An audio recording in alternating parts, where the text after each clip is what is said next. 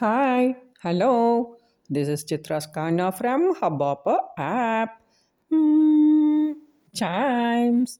Today we are going to see about appearances are deceptive. Let's first see its origin. It's originated in the 17th century. Shall we see the interpretation now? This proverb cautions us not to get carried away by mere appearance of a person or thing. Now let us go into its explanation.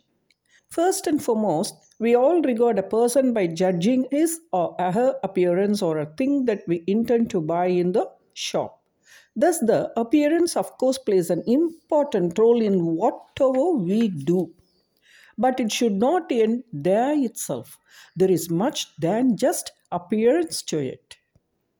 Now, let us see an example for this.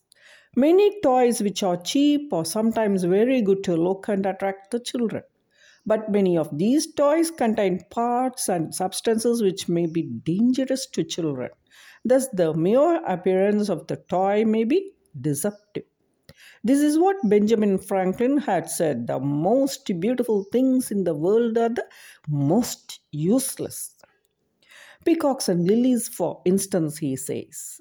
Variant of this proverb is do not judge a book by its cover.